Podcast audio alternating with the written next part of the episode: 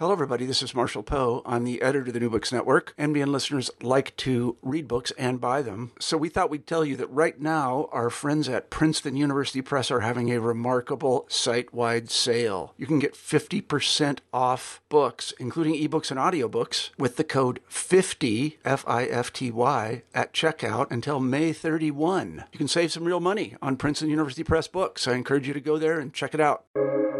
Welcome to the New Books Network. Welcome to New Books in the American South. I'm your host, Brandon Jett. On today's podcast, I'm speaking with Dr. Ariela J. Gross, the John B. and Alice R. Sharp Professor of Law and History and the co director of the Center for Law, History, and Culture at the University of Southern California Gould School of Law. Her research and writing focus on race, racism, and slavery in the Americas, and she is the author of several books, including What Blood Won't Tell A History of Race on Trial in America and double character, slavery and mastery in the antebellum Southern courtroom. Today, we're talking about her most recent book, Becoming Free, Becoming Black Race, Freedom, and Law in Cuba, Virginia, and Louisiana, published by Cambridge University Press in 2020. This book, which was co authored by Alejandro de la Fuente, explores the creation of race in the Americas from the colonial period to abolition. Through an examination of three slave societies, Cuba, Virginia, and Louisiana, Gross and De La Fuente argue that as slaveholders in each society attempted to make blackness synonymous with slavery, it was laws regulating freedom, not slavery, that established the subordinated status of black people. Laws that regulated the lives and institutions of free people of color created boundaries between white and black, the rights reserved to white people, and the degradations imposed only on black people. Equally important, as a comparative study, the book demonstrates the divergent trajectories of free people of color in Cuba and the U.S. South. Dr. Gross, welcome to New Books in the American South. Thank you. Glad to be here.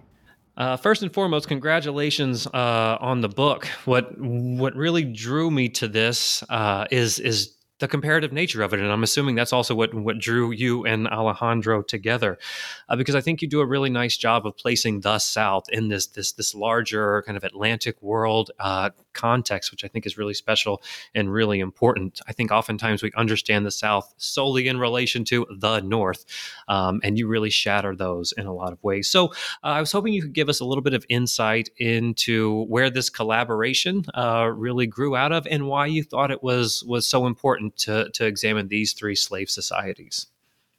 Um, yeah, absolutely. Um, as you suggest, you know, we're both really interested in in thinking more about law in a comparative um, and uh, and more global or at least more regional context um, in terms of, of New World slave societies.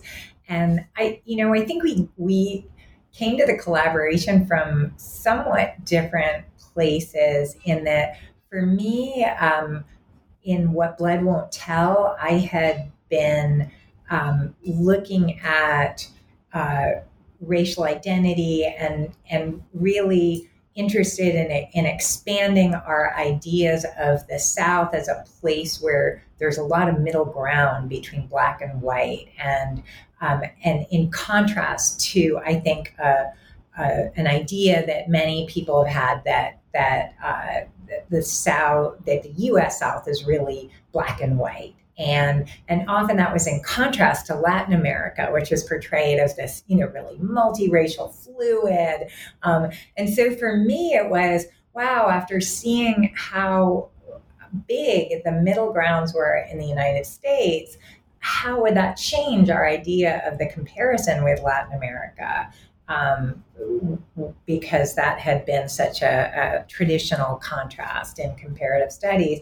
Whereas I think for um, for Alejandro, he was coming to it. First of all, I think Latin American studies in general are much more implicitly comparative. That they're because the historiography is so dominated by the U.S Latin Americanists are always making that comparison. Um, and in his case, I think he was having already worked a lot on freedom suits and coartación in Cuba, um, was, you know, really um, in some ways almost coming from the opposite direction, thinking, um, you know, that that uh, that the contrast was going to be greater, um, whereas I was sort of coming from the actually there are a lot of commonalities, and and I think that that was a good productive. Um, you know, I don't want to say disagreement, but sort of it was productive that we were coming from different presumptions and assumptions and and could kind of test them against each other as we were working on it. But both of us are really committed to um, a combination of of taking a comparative approach, but doing it from the bottom up, and, and that seems somewhat new to us in legal studies. So, how did you both come together uh, to to even begin to have these conversations? Was this just a random chance, or or had you known each other for quite some time? Right. I think that there we could actually thank the historian Rebecca Scott, who uh, in the early 2000s started convening these groups of I think she called it the law and slavery and freedom or, or something like that. Now I can't even remember exactly the name of the working group, but kind of gathered together, um, in particular, legal historians.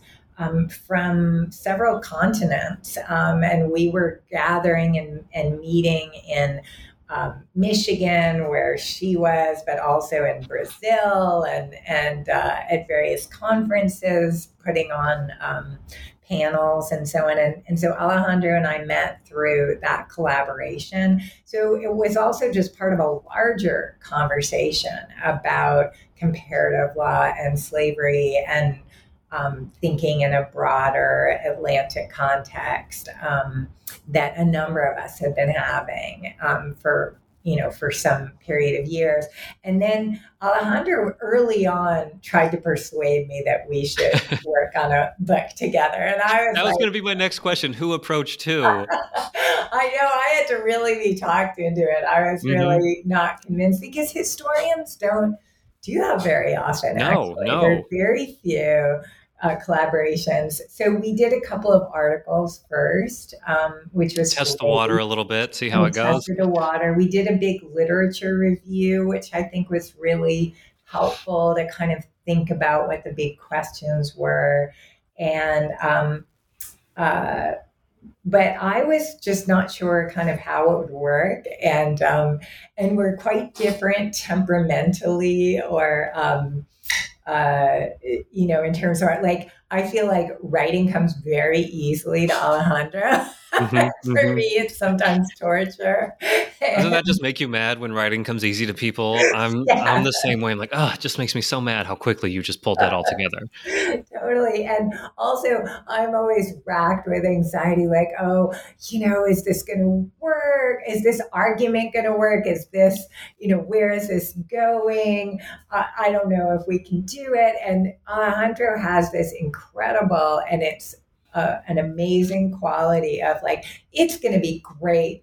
This book is going to be so great. It's going to be so important.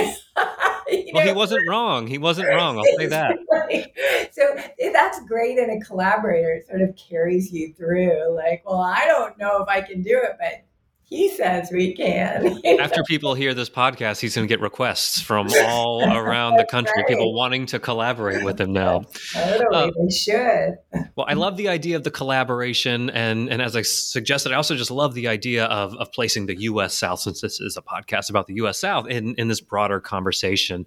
Uh, but I was also interested in how you came up with the three societies. Um, why why Virginia? Why Louisiana? And why Cuba? What do you think it was about these three places that really uh, provided some insight that perhaps was lacking? Sure. So, I mean, Alejandro is an expert on on Cuba, sure. so by by definition, when the two of us started working together, we were thinking about some way of doing a, a Cuba-U.S. comparison, but the choice of where in the U.S. wasn't obvious, and um, and Virginia you know, has some some really obvious claims because first of all if we're thinking about the timing you know cuba's uh, settled very early compared to any of the um, what eventually become part of the United States.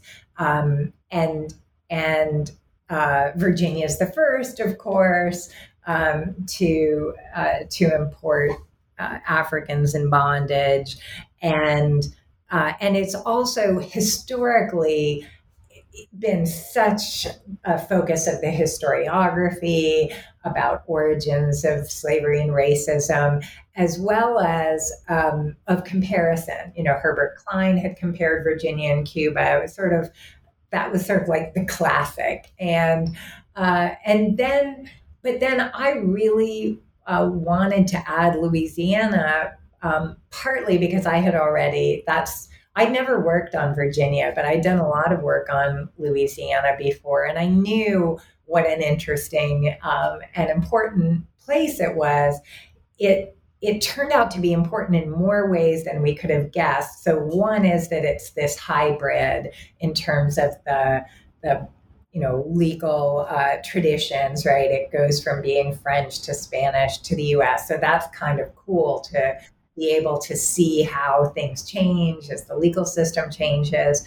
It's also New Orleans is such a crossroads, especially for uh, facing the Caribbean, Cuba and Saint Domingue, and, and so on. And so there were a lot of really interesting kind of um, circulations, and I think that was important. It was important to us that it's comparative, but it's also um, it's not comparing three hermetically sealed societies that don't have anything to do with each other. It's there are all of these global circulations and and having New Orleans as part of it really just makes that so clear and evident and uh, and important. So.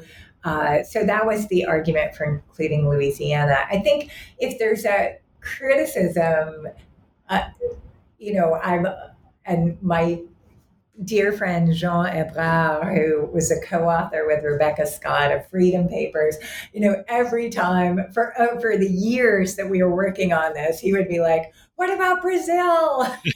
Where's Brazil? And you, you know, needed a third co-author. exactly. I mean, that's the thing. We would have had to have a third co-author because neither of us is enough of, you know, has the Portuguese or, or the skills really to to do Portugal. But it is an argument for collaboration, you know, and what we might have uh, might have been a different book if we. Well, and I think you just bring up a really fantastic point. Uh, is that once you begin to understand the South as as not just this kind of, as you said, hermetically sealed off place, uh, it is a a part of this wider Atlantic world, a wider Caribbean world, the Western Hemisphere, and it is it is engaging with all of these different societies and people from those societies. The possibilities are almost endless for for the types of projects you can do.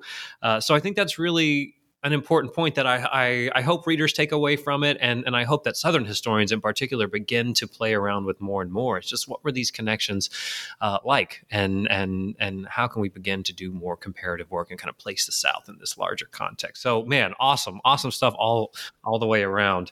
Another thing that I find really cool is is how you and Alejandro defined the law, and you make it very explicit uh, at the beginning of the book. You stated that the law cannot be reduced to the illusory certitude of written edicts or statutes.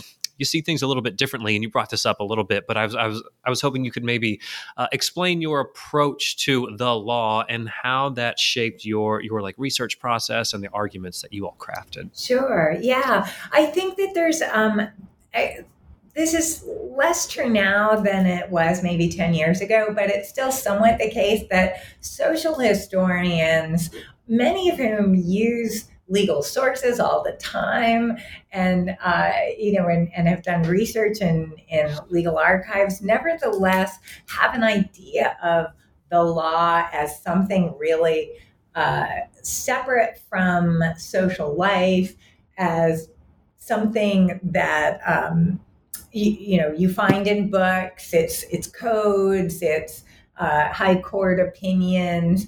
And it's it's kind of and there's a gap right? There's this gap between law and actual practice life, you know, as lived by ordinary people. And and I really think that's a mistake. Um, because uh, you know w- what we try to try to um, show is if you think of law as simply um, people's encounters with the state, right? Uh, it's all of the the places where um, where people are are encountering state power, and it can and that's as you know as we've learned from you know Foucault and and many others, right? Is is very is actually uh, you can find it in lots of different places, right? There are a lot of different institutions at different levels, um, down to to um, pretty mundane local uh, um, levels, uh, whether it's uh, actual trials or um, encounters with, you know, slave patrols or um, even uh, people who aren't representatives of the state, but they've been given the right because just because they're white to check your papers, you know, well, that's illegal. That's something about the law as well, because um, the fact that you have to carry, if you're a free person of color, you have to keep papers with you at all times, and and that you're in danger if you don't have them. Right? That's um, that's a, a piece of um, of the law as well. So, so defining law um, more broadly as uh, as these encounters of ordinary people with different kinds of legal institutions, but also taking seriously legal ideas and doctrines um, because um, it's not we're, certainly not saying uh, those codes don't matter at all or what high courts say doesn't matter. Often it matters a lot. Um, but kind of looking at, at the, the various different levels. Um, and, and the other thing that does is allow you to see how even people from, you know, from below can shape and influence legal development, right? One of the things that we um, argue in the book is it's it's enslaved and free people of color who were really pushing on the law, making claims that kind of expand and even create rights that didn't exist before because um, they're kind of taking advantage of, of all of these you know anytime that there's a little opening they'll they'll you know kind of push to uh, to expand that opening and and you know and so that's why we really ended up um, uh, focusing on um, freedom suits and uh, and these efforts of um, free people of color to um, expand their rights. When we started out, we thought it was going to be a study of law and slavery, and it ended up being really a study of law and freedom. Yeah, um, and, and, that's that one was, of the really great contributions I think that this book makes is it kind of flips the script a little bit, and it's looking at the ways in which like f- laws and efforts to restrict what free people of color were able to do is really shaping the understanding of what it means to be black and an enslaved person. I thought that was a really awesome and, and fresh perspective that was brought to this. Thanks. And I think, it, you know, in part it feels fresh because it was like kind of surprising to us. Like it was not what we were expecting the book to be. And, uh, and that I think is one of the, you know, for me, one of the fun things about being a historian is that, like, we, of course, we start out with hypotheses and, you know, and arguments, but also we really, what we find in the archives can really change and shape where you know a project ends up going and what the argument ends up being. And and i really you know that's really exciting.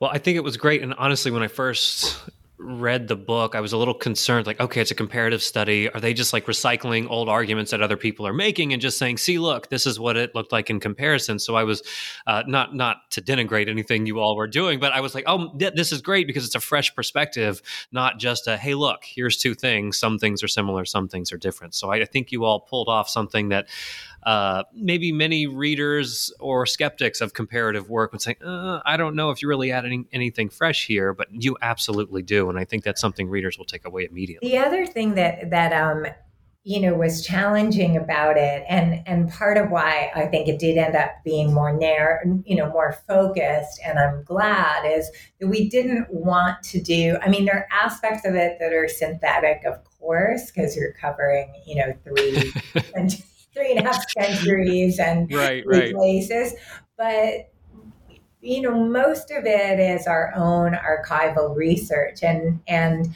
to to be to do that for the three places, um, it, you know, that was a challenge in terms of part why it took so long to write.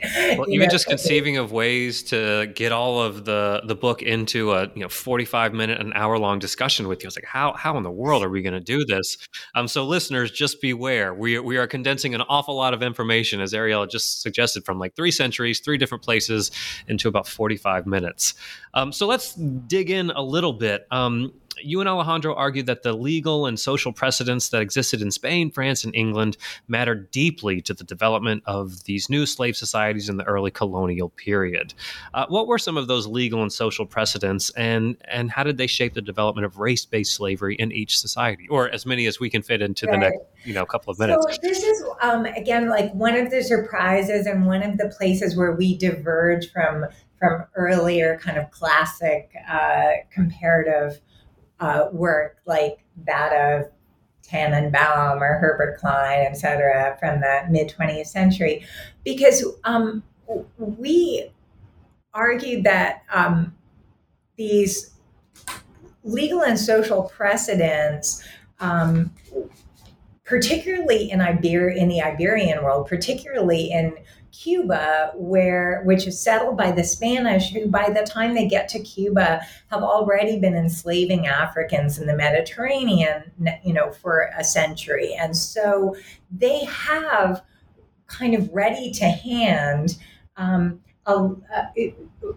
a, bunch of you know local ordinances and so on that um, establish blackness as a degraded status. They already um, have uh, you know have that in the law and and they already have um, you know a, a, pretty well developed kind of racist ideology um, by the time they arrive that says you know black people are appropriate for enslavement and and uh, and so um, so they kind of hit the ground running in a way, even more so than is true in the early 18th century when uh, Louisiana is settled by the French, or um, or in the early 17th century, I should say, before the uh, you know the Virginia settled first, uh, early 17th century when the British um, settled Virginia.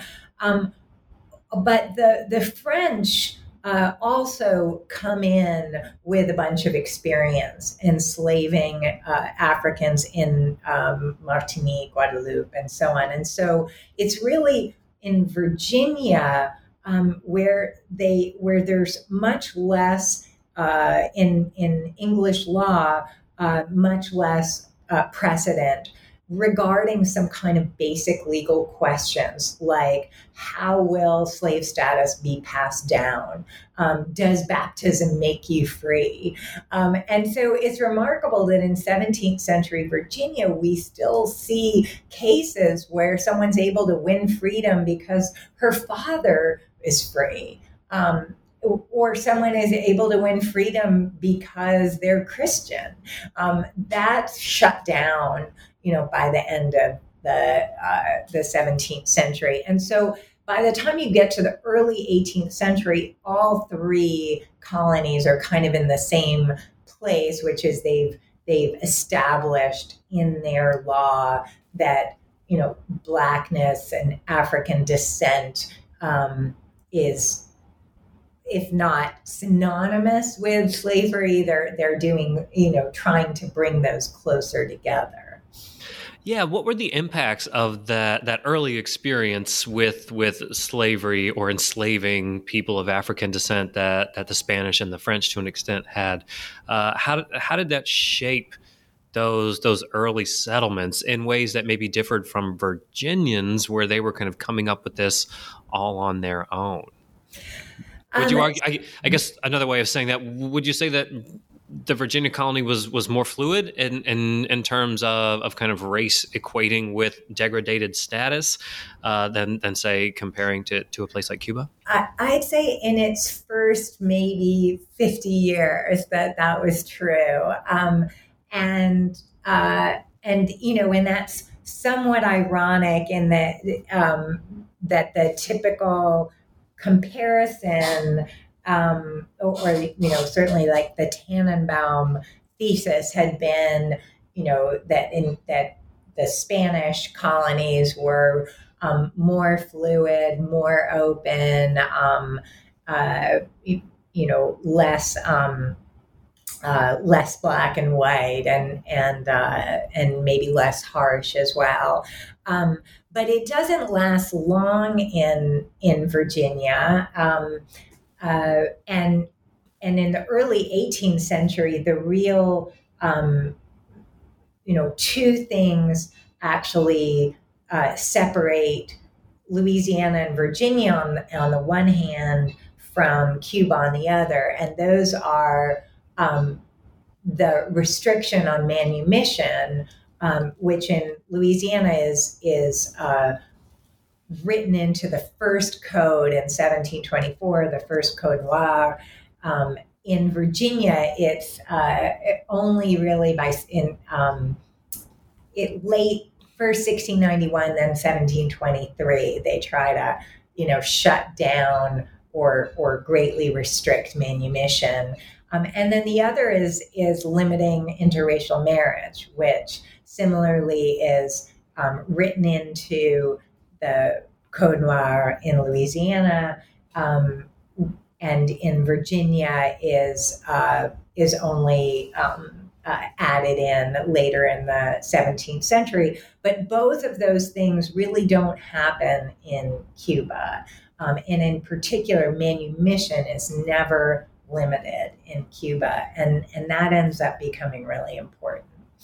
So yeah, I think that was a really interesting point in the book is that these societies that that began with less experience with enslaving African and African descendant people um, started to curtail manumissions, uh, and and the society that had much more experience enslaving Africans and African descendant people kept that window open, um, which is an important divergence, which I promise listeners we will get to as we go through the course of the book. And as you just suggested, Ariel, uh, in the long run, you and Alejandro argue that the obstacles that Virginia and Louisiana place in the way of manumissions, um, first in this colonial period and then again in the antebellum period, produced dramatic results. Um, you state communities of free people of color attained significant numbers in Cuba, while those in Virginia and Louisiana dwindled.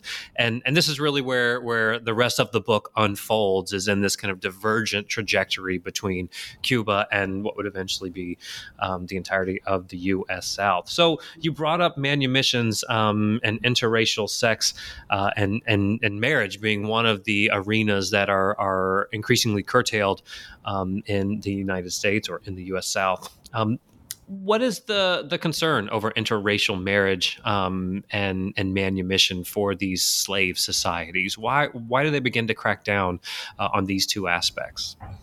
Um, so so manumission in particular is always um, associated with, um, you know, fears of rebellion. Um, so often it's at moments where there is some rebellion that has involved um, uh, free people of color, um, you know, bringing sort of news of freedom to enslaved people, right? Um, uh, but also often it's um, it's re- rebellions that involve um, free people of African descent um, and others, whether it's Europeans, Indians, um, you know, indigenous people. So, so, um, so some of these are efforts to crack down on that kind of um, uh, coalition, political coalition, if you want, um, and and uh, uh, and to and in particular to make um, clearer this um, line that to align status with race, right? That um, that freedom is reserved for white people, and that uh, enslaved status is where African people belong or African descended people belong, and um, and free people of color really challenge that.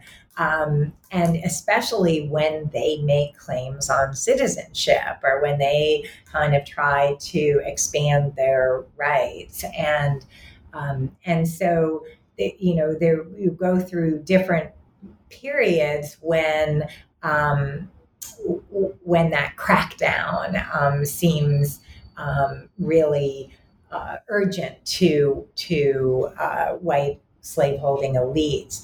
And and it's also it's true in cuba as well. Like cuban elites would love to get rid of or or you know curtail the power of communities of free people of color. It's just that um, both demographically sort of just in terms of numbers it's not easy for them to do um, it, it's also they also play an economic role that to some extent is played by um, by white people in um, uh, in uh, the U.S. colonies, and so um, so it's just you know m- much harder for uh, for Cuban elites to um, to and sometimes they even say you know oh, they look longingly over you know across the water and say like wouldn't it be great if we could do what they're doing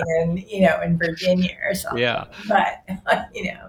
Yeah to me when I was reading this you think okay well if you're trying to create these clear distinctions between you know white free black enslaved um, the two most important fields you're going to attack are manumissions, which are creating free or communities of free people of color. So blurring that line, black doesn't necessarily equate with enslaved status.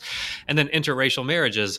Um, you can't create these stark dividing lines on race if those racial lineages are blending, um, and and I think that's something uh, that that is really kind of drawn out in this book is you know there's these efforts to crack down. And then as you pointed out especially in places like Cuba the efforts of the communities uh, of free people of color to push back against those that that is really where um, your definition of the law begins to become really important right? It's not just about the effort but about the pushback and what that pushback ends up resulting in so could you talk a little bit about why and you brought this up a little bit but maybe uh, elaborate on it why why the communities of free people of color in Cuba were more successful at, at resisting uh, those efforts to crack down, whereas their counterparts in, in Virginia or Louisiana um, perhaps were, were less successful to push back right. against uh, enslaved peoples. Right. Goals. I mean, so so um,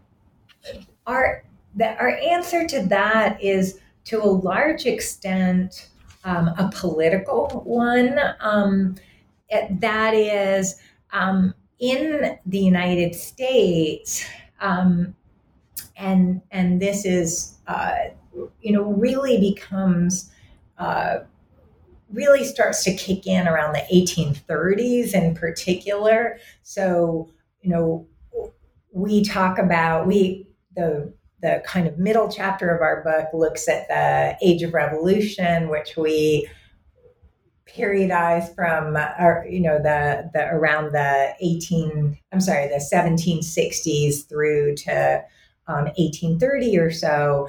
Um, as a as a time of kind of expanding freedom in each of these three places.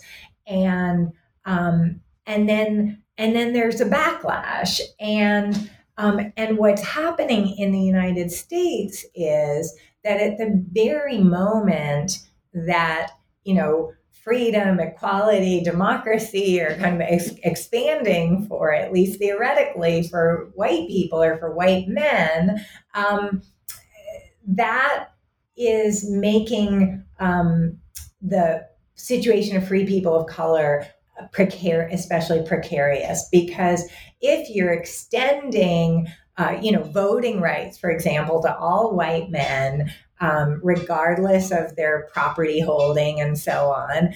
Um, and you're saying, okay, now citizenship means the right to vote and all of these important rights um, of sitting on juries and and so on. Um, and you can have that um, just because you're white now. Um, then uh, w- then it becomes very dangerous to have um, men who are free, uh, who are not white, saying, "Hmm, we should be getting these rights too." And so, um, so so-called white men's democracy, right? Um, that ideology is a very racialized. Um, def, uh, kind of defense of slavery as a positive good, but also um, of this idea that free people of color should just be removed. And and so colonization, the colonization movement that, you know, starts out with a little bit of anti-slavery tinge to it, you know, early on, right? This idea that like we'll emancipate um, the slaves and then send them to uh, back to Africa quickly becomes a much more kind of punitive and harsh idea of just um, forcibly removing um, free people of color to Liberia and um, and giving people a, a choice. In fact, you know, the only way that you can become emancipate someone or that they um, that they can become free as if they are are put on a ship um, to Africa. And so, um, so, so I guess that's to say that that the political impetus in in the in a republic um, actually uh,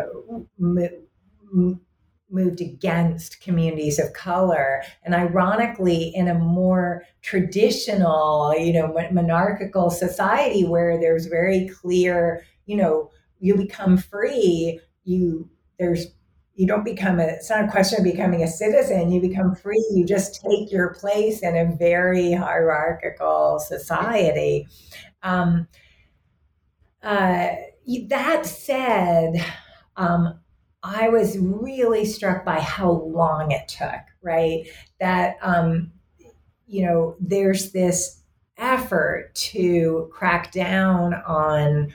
Um, on free people of color that in some ways starts as early as 1806 in Virginia. They're like trying to restrict manumission, but but freedom suits are still being brought in remarkable numbers um, way past for decades past that. Um, and uh, and then in 1830, after Nat Turner and you know all of uh, this um, threat of abolitionists, you've got David Walker's appeal, all this stuff. So all of these local and state regulations being passed against free people of color, and yet they're they're still finding ways to um, become free. They're still active communities, really eh, until well into like even the 1850s, say in Louisiana. So, uh, so I was also just struck by how how long it took really to and how much work it was to try to suppress these very creative efforts of free people of color to expand their rights. Yeah, I'm glad you brought up this this this revolutionary moment. You've got the American Revolution, you've got the revolutions taking place across the Atlantic world, uh, the Haitian Revolution. Uh, and you and Alejandro made the case that that in fact in the efforts to shore up existing institutions in these revolutionary places, even in the United States, but also uh, in Cuba as well. Uh, this actually provided a little window for for Africans and African descendant people who were enslaved to kind of press some of these claims uh, or, or these freedom suits, as you call them. Could you maybe just give us a couple of way or examples of ways that enslaved people could make uh, a claim on their freedom?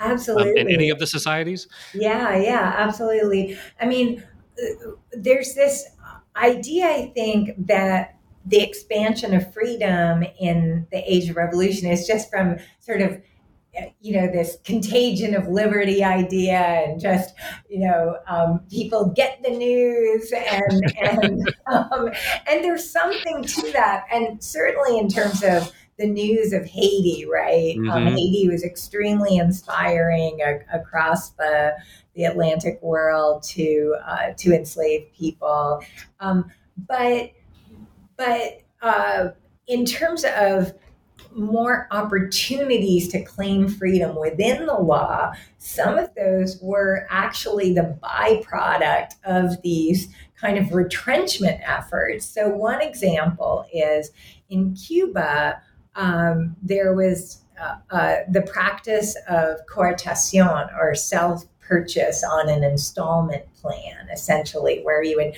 uh, an enslaved person could pay a portion of her price and uh, and then be the owner would be in contractually obligated to um, sell her her freedom if she could come up with the rest of the price. So this uh, is not an owner initiated manumission. Right, exactly. It, uh, it can be initiated by the. Um, I mean, they have to come to an agreement, but it. Sure. Um, but once that's entered into, it it um, it starts to come with a bunch of other um, prerogatives and uh, and coartación really expands during this period as a result of some Bourbon uh, uh, reforms, which are efforts to shore up um, the the uh, imperial system, including new uh, tax um, uh, n- new taxes that are imposed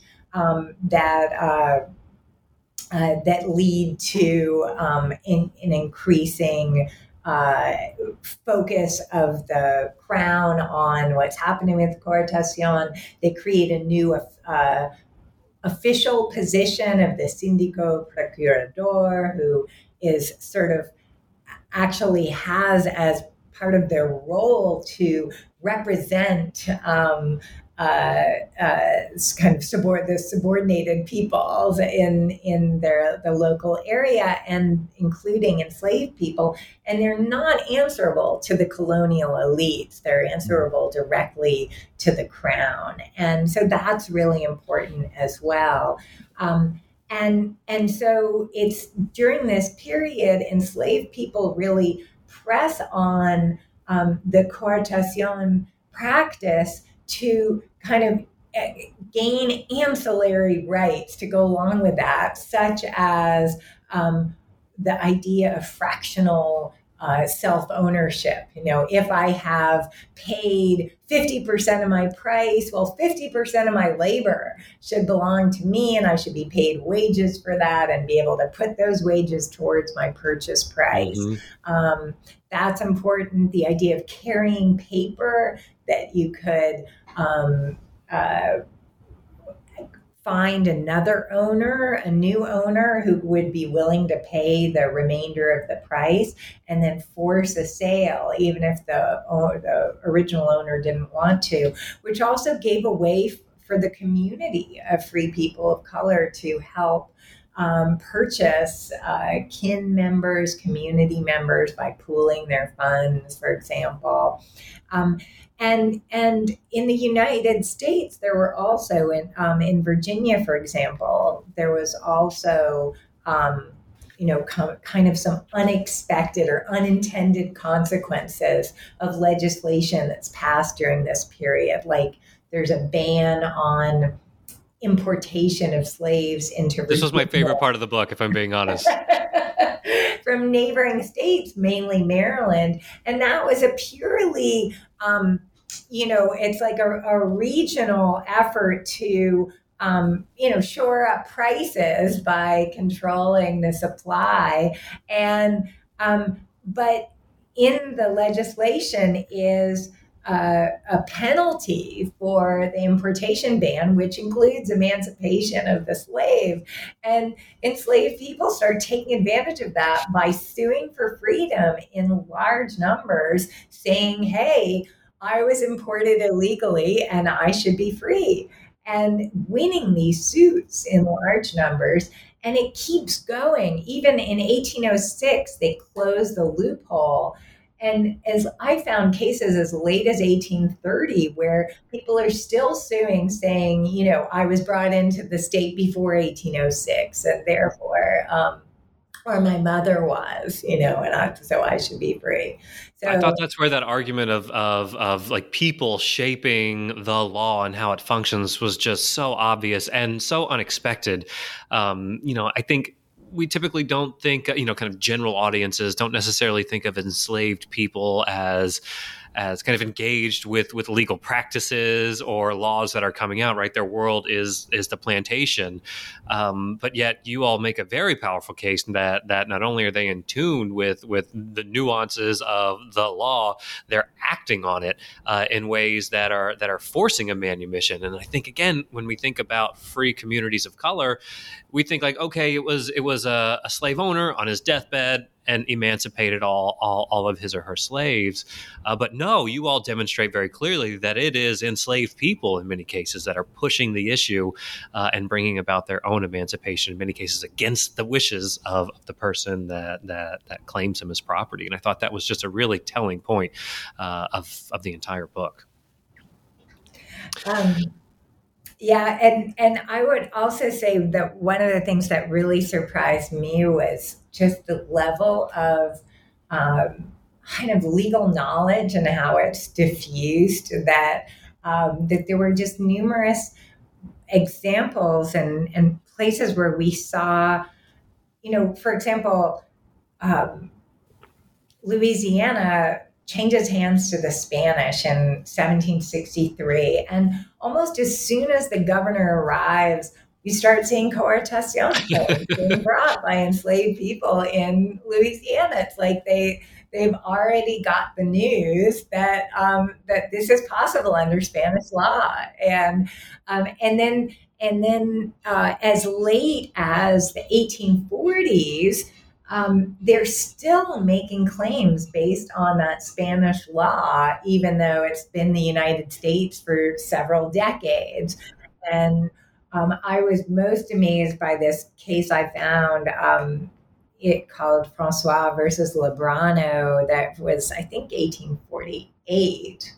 Not positive about the year, but it's the 1840s, where uh, where the the um, claimant uh, said he was a hatter, and he said, um, you know, I paid five eighths of my purchase price.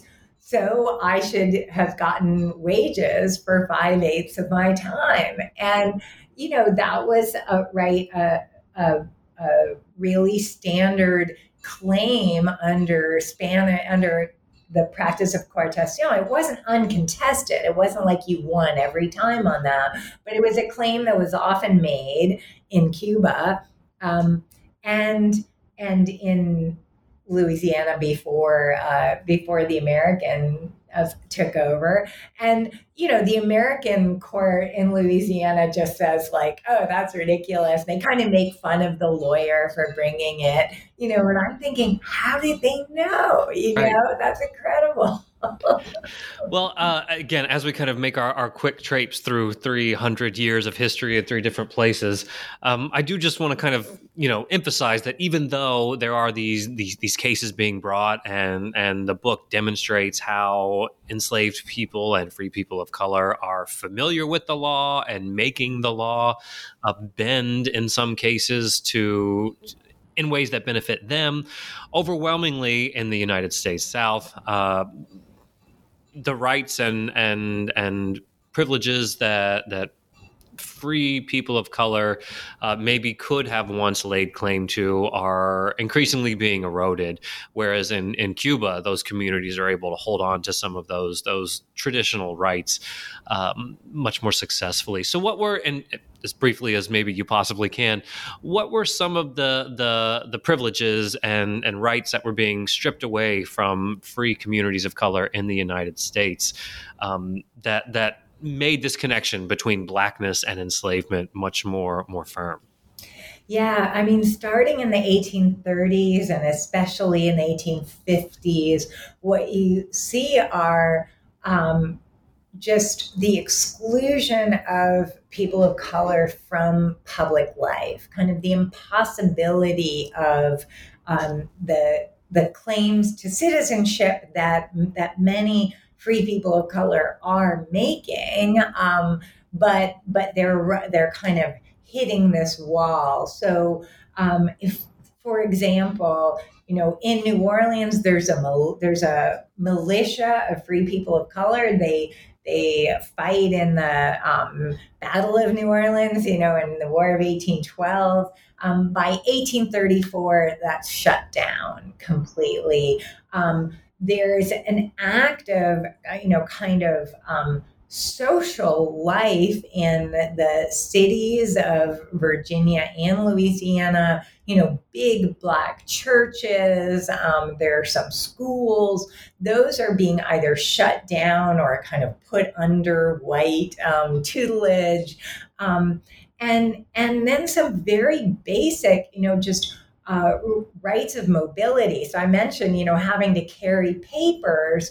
Um, one of the things you see in the archives, right, are are hundreds of um, uh, certificates of good character that people had to carry with them to avoid um, either being kidnapped into and re-enslaved because they didn't have proof that they were free, but also, um, you know, to keep them from um, violence and and uh, they would carry these certificates sort of saying you know here are all the white people in my neighborhood who vouch for me in effect. Um, and and then you know kind of um, heart rendingly you know also tons of um, of advertisements in southern newspapers when someone lost their papers, right? Because that was so dangerous. Like, I lost my free papers. Please return these to me.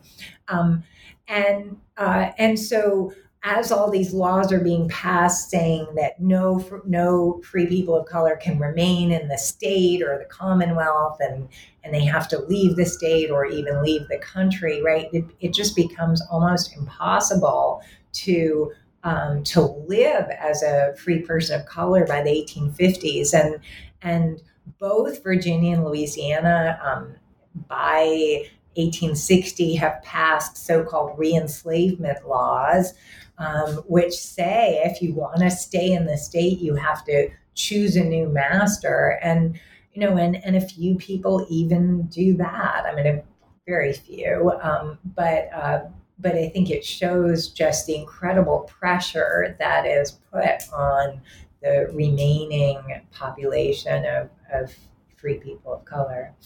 Yeah, and this is where the book really gets that argument from, right? It's in the ability to restrict freedom um, and and define what it means to be a free person of color or restrict what it means to be a free person of color that this connection between blackness uh, and enslaved status really becomes much more firm in the united states in ways that uh, it didn't necessarily develop in a place like cuba.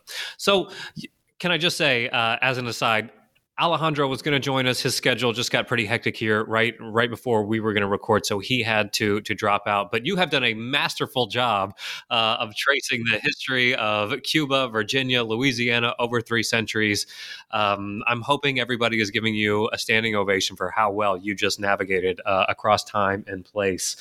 Um, but if we could zoom out just a little bit, um, in the preface early on, you both state that um, you don't necessarily believe that there's a straight line from the past you explore in the book to the present day, but you believe that understanding the origins of race across the New World requires uh, us to study slavery and the slave trade from their beginnings. And so, as kind of a, a, a parting thought, why do you think it's imperative for us to to to look at the origins of slavery to better understand the world that we find ourselves in today? So I, you know, I think, unfortunately, um, we still see so many echoes of um, the world as certainly as we see it by 1860 when we when we end the book, right? That the um, first of all, the regulation of free people of color provides the template for um, the the black codes immediately after the civil war. And even you know a remarkable number of, of ways that race is entrenched in the law far beyond the black codes. Um, because of course um, it's and and very often uh, you'll hear courts referring back to those laws regulating free people of color. Um, even, you know, when they say, for example, you know, when they say, for example, in um, uh, in Plessy versus Ferguson and the civil rights cases and um, in various cases when they say citizenship can't possibly mean um, all of these civil rights you're claiming. Um, how do we know? Well, we know because um, before the Civil War, free Black people didn't have those rights. And so that link that's formed between whiteness and citizenship and the law in the United States has just been unfortunately incredibly durable. And it's not only um, for with respect to Black people, right? The Chinese Exclusion Acts and our limits on on immigration, I think owe a lot to the limitations on the mobility of free Black people at, um, before the war. So, um, unfortunately, um, I you know I think we're still dealing with the legacies of um, of what we the history that we trace in this book. Yeah, I think in a lot of ways you you kind of make a point that was also present in the beginning of the book where you, you say it was it was the Spanish experience enslaving Africans for so long that allowed them to kind of jump into Cuba ready to to to form these these boundaries because they already existed. Uh, and in many ways after after the civil war is over it is the decades spent regulating free communities of color that allow white Americans to kind of jump back in and say, no, no, no, no, no, this is how we're going to uh, define this new status. Um, it's not slavery, but it's it's certainly not going to be equality because of that that holdover. Well, uh, Dr. Ariela J. Gross, thank you so much for coming on the podcast. The book is Becoming Free, Becoming Black Race, Freedom, and Law in Cuba, Virginia, and Louisiana, and is now. It, is available now through Columbia University Press and anywhere else you want to find. I'm sorry, Cambridge University Press. I apologize, uh, or anywhere else you you you find your books. Um, thank you so much uh, for coming on. And um, again, we apologize that Alejandro couldn't make it, so I, I, I doubly appreciate you filling in uh, for him as well. Uh, and thank you for listening to New Books in the American South.